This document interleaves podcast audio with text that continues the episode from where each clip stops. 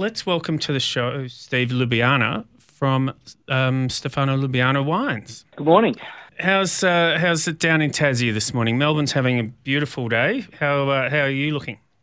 Um, it's a little bit overcast today, um, a little bit cooler. We've had some pretty warm weather, but um, a bit of a reprieve from the heat, so it's good. Good for the vines. Yes. Give um, give them a little bit of a rest. Do you reckon? Yeah, they've been ripening up pretty quickly. It's it's our earliest harvest ever this year. Um, we've started picking for sparkling. We're about halfway through it, and um, yeah, normally and that was on the twentieth of February, which we've never started that early before. So um, yeah, good to have you know, a little bit of cooler weather for them to you know catch up and have a bit of a rest. Yeah. Yep. And and so when do you think you'll be done? Oh, we won't be done. I think uh, it'll be probably mid-April.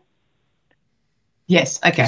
Yeah, So we've got a fair way to go. yeah, Yeah. yeah. So sparkling base, obviously, you're picking um, early because, uh, as in you pick that earlier because that needs to be at a, a lower ripening um, point. Uh, yeah, just lower lower sugar levels, so the alcohol is because once you uh, you make your base wine, uh, once you um, do the tiraging process, you have to add um, some sugar to that, and that increases the alcohol content of the final wine by about about one point five percent. So you have to take that into consideration. You don't you don't want a fourteen percent sparkling wine if you want a nice elegant wine. Mm. Yeah, so you have to pick earlier, but trying to get phenolic ripeness at the same time. Yeah. Yes. So you you obviously have the focus on sparklings and therefore you know Pinot and Chardonnay, um, and and quite a few of the um, of the French varietals, but you're actually an Italian family and a sixth generation Italian winemaking family. Can you can we kind of just go back and give the story of how you uh, moved from you know, where, where you come from in Italy, how you ended up over here, and just just tell us the the general story. Sure. Well, I, I was born in Melbourne, but my grandfather came to Australia. He had a winery in Istria in northern Italy, and that is now uh, Croatia. After the Second World War, was given that land was taken from Italy and given to Croatia. Uh, we still actually have about, um, I think, it's 14 hectares of vines there, uh, Wow. under dispute with the Croatian government. But um, so my grandpa moved to Tas to Tasmania, sorry, to um, Australia in '55. Followed very shortly after by m- my father. Uh, my grandpa started a winery up in the Riverland area, a little town called Moorook. It was a little distillery, which he then converted to a winery. But he, he couldn't really speak much English, so my, my my dad came up from Melbourne. My dad was selling wine around Melbourne um, to the Italians and Greeks, you know, table wine delivering it to them. Then he went up, he sort of gave that business to one of his mates and said, All right, look, I'm going to go up to the Riverland to help my, my grandpa make wine. What we'll do, though, I'll give you this business as long as you buy all the wine from me, and then I'll, I'll supply you the wine and you deliver it, and you and you know we're both happy. And that's what happened, and and um, it worked out really well, and um, and the business grew from you know a tiny little you know um, a few tanks underneath the gum tree, pretty much, to a, a one that was doing about two to three thousand tons a year, and and that's where I grew up. Uh, so, born in Melbourne, but then grew up in the Riverland, um, yeah, in my, my dad's winery, and then Wow. um, I, I was, you know, keen to make sparkling wine, and so I was always interested in wine. Um, I always wanted to become a winemaker. I don't know why, ever since I was little. And um, went to Roseworthy, and then uh, got my degree, and then looked around Australia to make spark. You know, I, I wanted to, to make sparkling, so I had to plant grapes, find a spot. I can't really do it where I was. Um, I did make some sparkling in 1986 um, uh, in, in the Riverland, but then shortly after I looked around Australia and uh, found Tasmania. I thought, oh, this is this is the place. This is Yeah, well, you know, uh, it's pretty Yeah, obvious. sure. It was obvious to, obvious to me. Everybody said, "What are you doing? You're absolutely crazy." You know, um, you know, going to Tasmania. Too you know, cold, like- too Ta- marginal, Ta- is it? It's where- freezing down yeah, there. Yeah. Yeah, like you know, it's cold and it's wet, and you know, and um, but it's not. You know, it's actually quite mild and it's dry uh, in the It's right places. And um, yeah, and that's uh, so it, we ended up buying a property there. Uh, got married, my wife, and uh, we moved to um, just out of Hobart, a place called Granton, and set up a vineyard and a, um, a winery.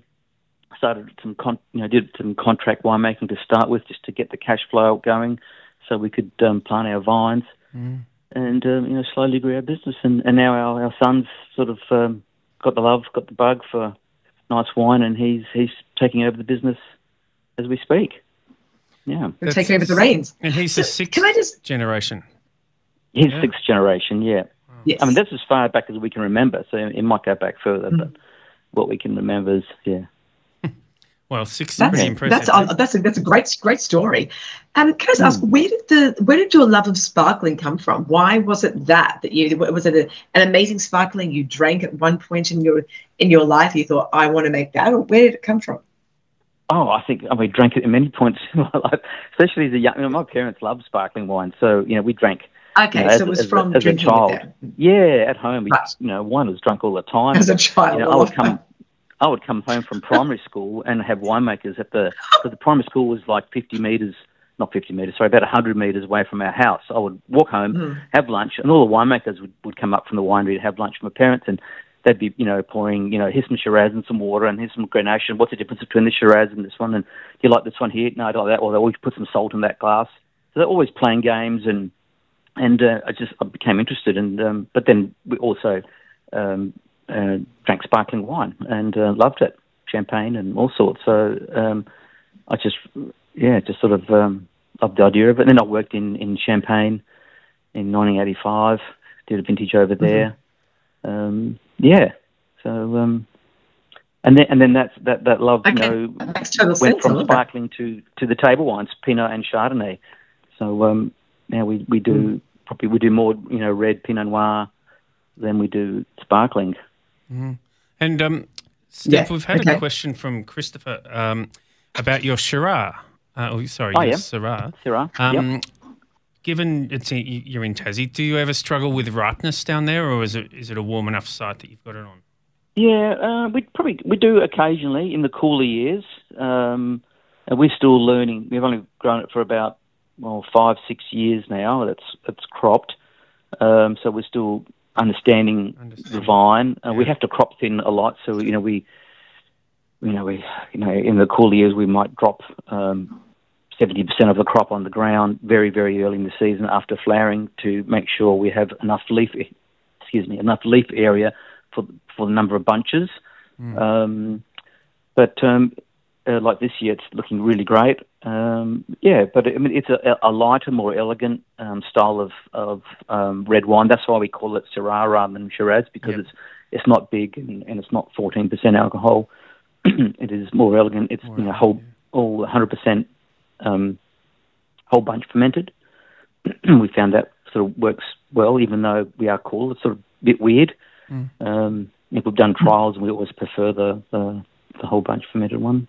And um, he's also asked, do you ever um, yeah, add in, say, Viognier or something like that? Just Yes. Kind of, Oh, just a few bunches. We got um, yeah about a, a quarter of a row. So you know we we do well, we do about seven eight barrels of of Shiraz. So in that there'd be you know half a dozen buckets of Viognier that will get thrown in there. yeah, because you don't need a lot, at, do um, you, to move the dial? No, no. Yeah. No, also looking at Pinot Gris, I think that's also good. Um, yeah, Hmm. to release. Oh, not sorry, not Pinot Gris. Um, Grüner Veltliner. Oh. Yeah, it's supposed to be very good for you know releasing peppery characters. Yeah. Mm. So you've you- you've got a little bit of Gruner yourself. Yeah, I only got a couple rows, so Yeah. make make one barrel. That'd grow well down there, wouldn't it? It does, Mm. yeah. Uh, uh, this year, terrible flowering this year, so we had a little bit colder flowering, um, and uh, just didn't like it. So it's a lot of small berries. Last year we had more rain during flowering, and it set fine. So really, really weird. Um, and so yeah, we just just have a little bit of it. Yeah, and it does does pretty well. The, the German and Austrian varietals tend to do really well in Tasmania, don't they? Mm, yeah, Generally. Yeah. Generally. Yeah. Yeah. So now Italian wines, maybe maybe not so much if they're requiring a little more heat, but you know, coming from an Italian family, do you Mm. do you dabble in a couple? I think I think I've had a Barbera from you. Would that be right? yes. Yeah. Yeah. We've still got Barbera. Yeah, okay. Um, Mhm. and um, that's that's um, work in progress. That's looking good. Uh, there's only four rows again, so we make I think two barrels of Barbera a year. Mhm. Um, we Yeah, tried. Lagrein. Uh, we didn't do that. Didn't Oh. do well. We still got some Nebbiolo, which makes more like a rosé. It's just not warm enough, you know. And we Mm. we No, Sangiovese no, I wouldn't have thought so. Yeah, Sangiovese just didn't set fruit. It was just, you know, got a few clones in there, and so that didn't work. We did grow Arneis, Mm. and um, that was very good. And but we've just got too Oh, many wines. That's the other thing. Yes, I mean it's nice to pay some homage to to your you know to your your, your background, but um, on the Yeah. whole, Tasmania just isn't quite quite the same terroir as uh, as yeah. Italy. Yeah, and so yeah, and if- and if you want to, yeah, it's just that we can't do everything all, all the time, and so we're just trying to reduce the number of varieties and wines and, and, and focus on those and give them the love. Pinot Gris, you know, we, we Sure. do quite a bit of Pinot Gris and um, also now um, Malvasia, uh, Istriana. Oh, So um, uh, and that, that, that's, not a wine like a- that people would have had much. no, just starting. Yeah, tell us just, about that. Just just coming on, yeah. And um, and that's fermented as a red wine, so it's a skin like a what they call it orange wine. Some people call it. Yeah. Hey, um, Steve, uh, just literally by chance, um, last night I uh, I was sitting at a table at a at a restaurant next to uh, uh, this um, this couple, and just you know somehow uh, got talking about wine, and um and so I talked about the show and whatever, and uh, and so Wally, who used to do irrigation for you down at the Oh, yeah. vineyard, it was him. No way. Totally. He said, I know Steve personally. Yes, we used to do a fair bit of work with him down there for uh, in the vineyard. What a Yeah, it's coincidence. small That's awesome. Oh, So, I'll say hi tomorrow. yeah, There you go. There you go. Um, Yeah. So uh, you're biodynamic and uh, and Mm-hmm. also organ or organic, or the, the wines you just Both. are making. Yeah. Okay. Yeah. And was that from the start, or did you trend No. move across to that? Well, it kind of was from the start. So I bought my stirring machine back in 19, well, it would have been 1990. Um, and we did start our first plantings organic, but we had didn't have any money. We had all second-hand drippers and second-hand everything, and it was on a very steep section, very low water pressure, and it was a disaster. So we we stopped after the second year, and then went conventional down on the, the flatter areas, and then and then about in 2010 or 2009, we said, hang on a minute, we're all set up now. We we came here originally to to do you know organic viticulture. Uh, let's start it. Let, let's do it. What are you doing? We just um, you know got lost there for a bit, and so we did a trial in 2009. Thirty percent of the vineyard went over to organics, and in 2010 we converted the whole vineyard to to biodynamics, and then became certified in 2013. Yeah. Do you, do you Okay, find that that's- that's been a really um, a good thing? I mean, it's, it's more than just a, a marketing thing, isn't it? It's it's a Oh yes. it's a um, philosophy, and um, and and we speak with a lot of um, uh, you know viticulturalists and wine you know uh, winemakers who are using those principles very much in the vineyard. Um, some haven't gone to the whole end of the path with certification, but but everyone um, is working on having healthier vines, creating better fruit and better soil, and, and you know having healthy soil. Equal creates- better wines. Yeah. Mm. Yeah, so our, our focus is on the soil. Yep. So we focus on getting a healthy soil, which then, as a byproduct, will produce healthier vines. So we focus is, is always on the soil, Yep. getting a, keeping the you know the, well the biota, the soil, microorganisms and things. the whole system. Yeah, and um, and we do that with you know compost and um, the preparations that we use, and just how you manage the soil. If it's too dry, you don't cultivate it. If it's too wet, don't go in there. But we find that the soil is more resilient now than it's ever been, and then the vines are happier because when in dry conditions they're tougher. They don't need as much water, and in, in wetter conditions, when, that happens, they they do well. They don't you know suffer as much from you know any um, waterlogging issues, and the and, mm. and less disease pressure. You know, it, it, it's it's it's always you know people say, oh, we had a tough year this year with powdery mildew, blah blah blah. No, it was yeah. fine for us because. So it's, it's like a knock-on effect, isn't it? You get you get we start with one thing getting it right, yeah. like the soil, and everything else is you know naturally positively snowballs from there. It's it's just like if artificial fertilizers and things like that are just like a human being living on sustagen and and tablets out of a out of a bottle. Well, you're going to be sick. You're not going to be a healthy yeah. person, right? And the same mm. with vines. And so we find that our vines, the leaves are much thicker, which then they're much uh, more resistant to diseases. Uh, so they they're naturally a, a healthier plant mm. um, with mm. you know better, more resilience. Do you? Uh, you sorry, go Simon. Jill, I was just going to say. Um, do you go uh, at all beyond that and, and get into the sort of sort of you know, jokingly call it sort of more mystic Meg, you know, with um, with um, leaf days and fruit days and taking account of all of that with the moon cycle and things? Absolutely, as much as we possibly can within reason. So, if if uh, you know we use a biodynamic biodynamic calendar and it says, all right, you ideal day is to is to pick your grapes on Friday. It's. Monday, okay, and the forecast says, oh, we're going to have 40 millimeters of rain on Thursday. Well, you pick the grapes on the Wednesday. Yeah. You don't you don't say, oh, I've got to pick them on Friday because that's the calendar says that. Even though I'm going to have mm. a huge amount, it, there's some common sense. You yes. know, you've got to be yeah, a farmer. And I'm, I'm, sure Rudolf Steiner would say, well, you're an idiot if you wait till Friday to pick your grapes. You know yeah, what I mean? Not you, commercial you sense. At, yeah. Yes, that's right. And you know, and same with you know, um, um, with with the moon phases, we we try as much as possible picking, you know, you know, we've got a descending moon coming. We know that the in the next few days the sugars are going to ramp up fairly quickly because we've just just going mm. through a full moon. We're going to be um, going to a waning moon, and so we're going to be watching our Baumés a bit more closely because the risk of you know a, a, quick jump in the next four or five days. Um, so it helps you in that respect as well, and um, mm. and then in terms of uh, um, um, fruit and leaf days, well, they uh, have a, a, smaller influence, and usually that's when we bottle. So we bottle on a, on a fruit day or a flower day, mm. um, um, and that usually we, we can do that most of the time. Yeah. I like that. So, um, many of your wines are vegan. I, I, don't think all of them, from from what I see. Um, do you find that's a, a big thing? People asking specifically for vegan wines, or is it just something that you that you want to do? Uh, I've got a vegan daughter, and so okay. I have to make him. Explains yeah, You know, she's part of the family, and she drinks wine. So I said, all right, I'll make everything vegan. So what does that mean? Okay. You don't use egg in the fining process? Or? No eggs or um, fish isinglass, which is a fining agent. Um, yeah. So, and we don't really do anything. The only thing we use is a little. We used to use a little bit of gelatin in the pressings um, of the juice stage, and, and, that was it. And so now we just don't do that. Um, we use some um, potato protein instead and and that's that's really the only thing. So it was it was just it was you know the thing with with again with biodynamic grapes we we get lovely phenolic maturity.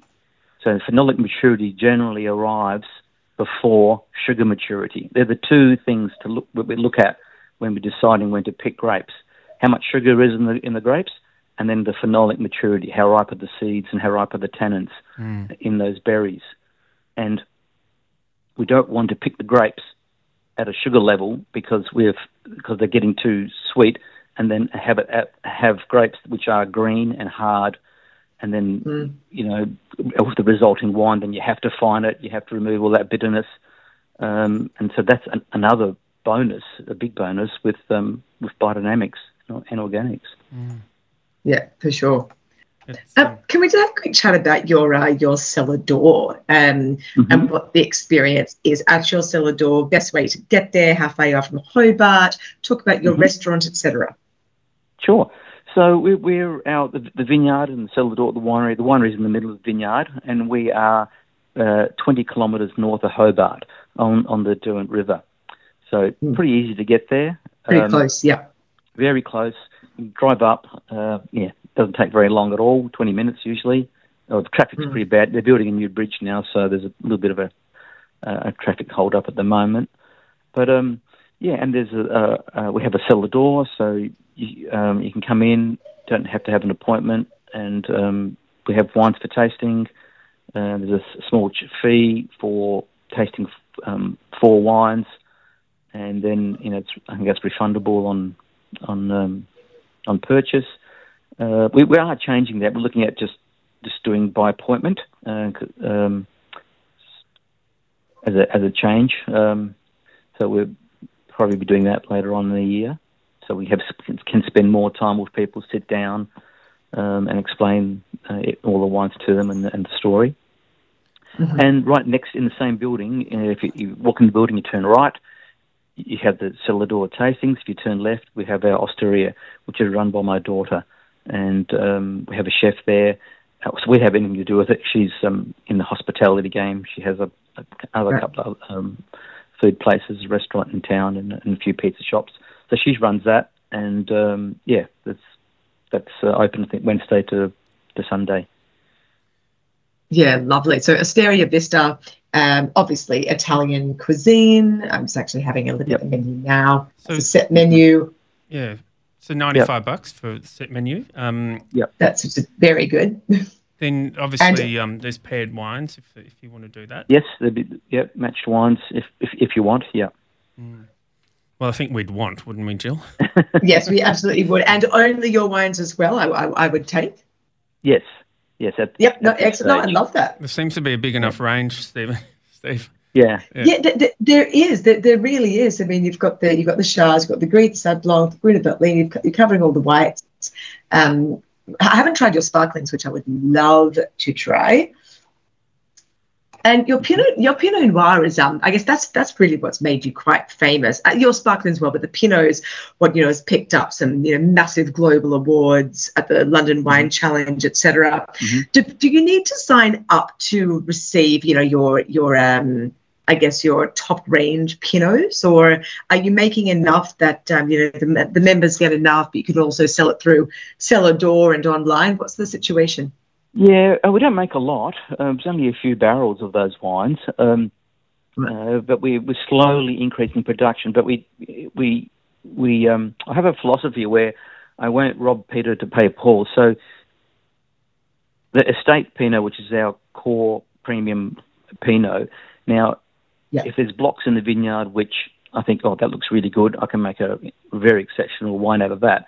But now, if I take that and make a wine out of it, and then the estate Pinot suffers, then we don't. We just leave that in because we have to maintain quality.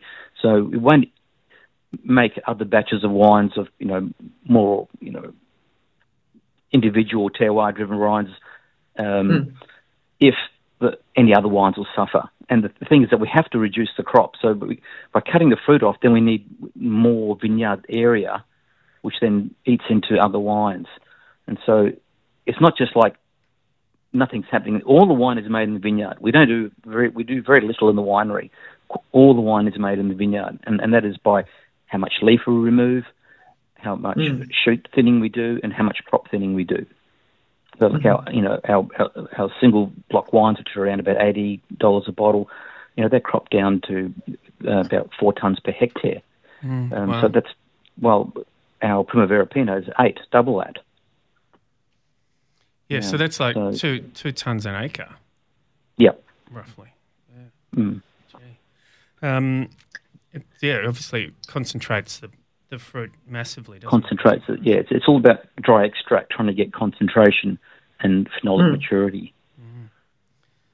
Um, yeah. um, I've got, I've got a, got a question for you about Gamay, and this is this is uh, very topical and has been for for the last few mm-hmm. months. But uh, as you know, as producers of very, very good Pinot Noir, and as, as the relative of Pinot Noir is uh, Gamay, uh, do you have any intention of planting that varietal, or what's what's your take on Gamay itself?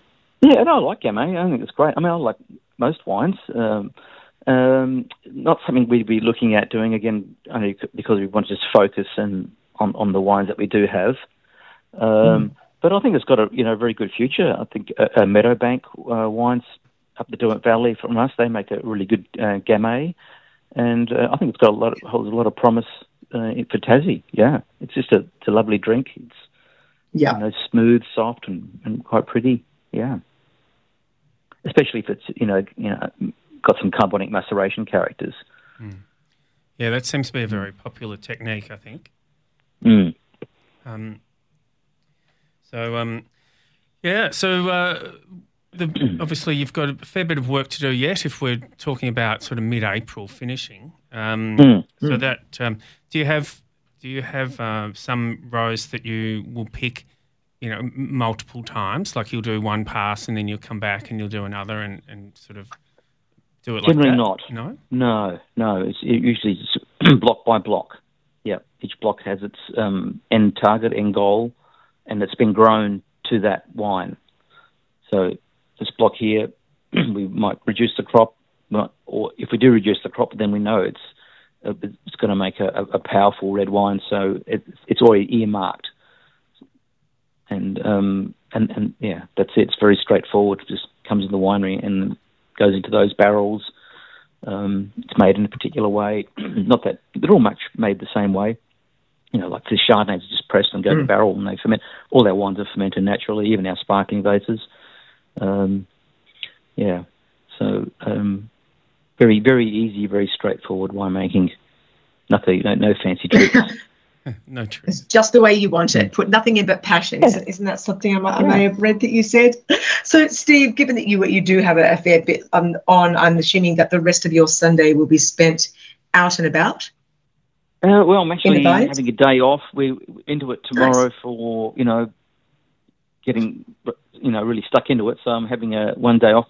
My son's fixing up a pump at the moment, so um, you know I'll see him later on this afternoon and um, you know get our plans ready for tomorrow and um, get the rest of the sparkling fruit off.